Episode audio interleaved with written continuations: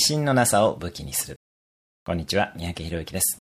ぶっちゃけて言ってしまうと、自信がある、ないは関係なく、自信のなさを努力で埋められる人ならば、世界トップレベルの MBA にも進学できますし、実際にコーチングで実現をさせてきました。強みも弱みもどう使うかが全てです。今まで5000人以上にコーチングしてきて分かりましたが、世の中の〇〇だからできないは全て言い訳です。先日、久々の対面コーチングを行い、世界トップレベルの MBA に進学される方と会いました。自信のなさを努力で埋めてきた方です。自信がないのを理由に挑戦から逃げる方もいれば、自信がないがゆえに努力で埋めようとする方がいます。結局、どちらを選ぶかは自分次第です。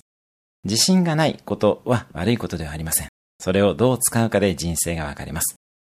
こちらの方は、大学院合格後にキャリアデザインや心理学、コミュニケーションの学びのために、私たちのコーチングスクールをご受講し始めた方です。一方で、大学院留学を志望される方へも長年コーチングをしてきました。